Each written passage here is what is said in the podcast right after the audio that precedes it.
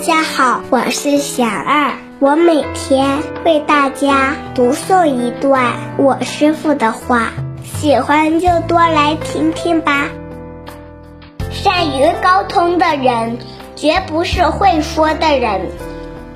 我师父说，善于沟通的人，绝不是会说的人，而是能耐心倾听、换位思考。善于发现并赞叹他人优点的人，说话要有正确的目的，就是为了帮助别人解决问题，而不是为了表现自己。多关心别人，少关注自己。浸泡在傲慢心和名利心中时，智慧就很乏少了。有些话不想说就微笑，不要妄语。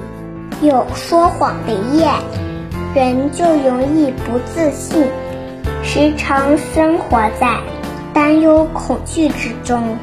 反之，常说诚实语，自己的心就会安稳。大家有什么问题？有什么想问我师傅的，请给小二留言，小二会挑选留言中的问题，代为向师傅请教，然后在今后的节目中回答哦。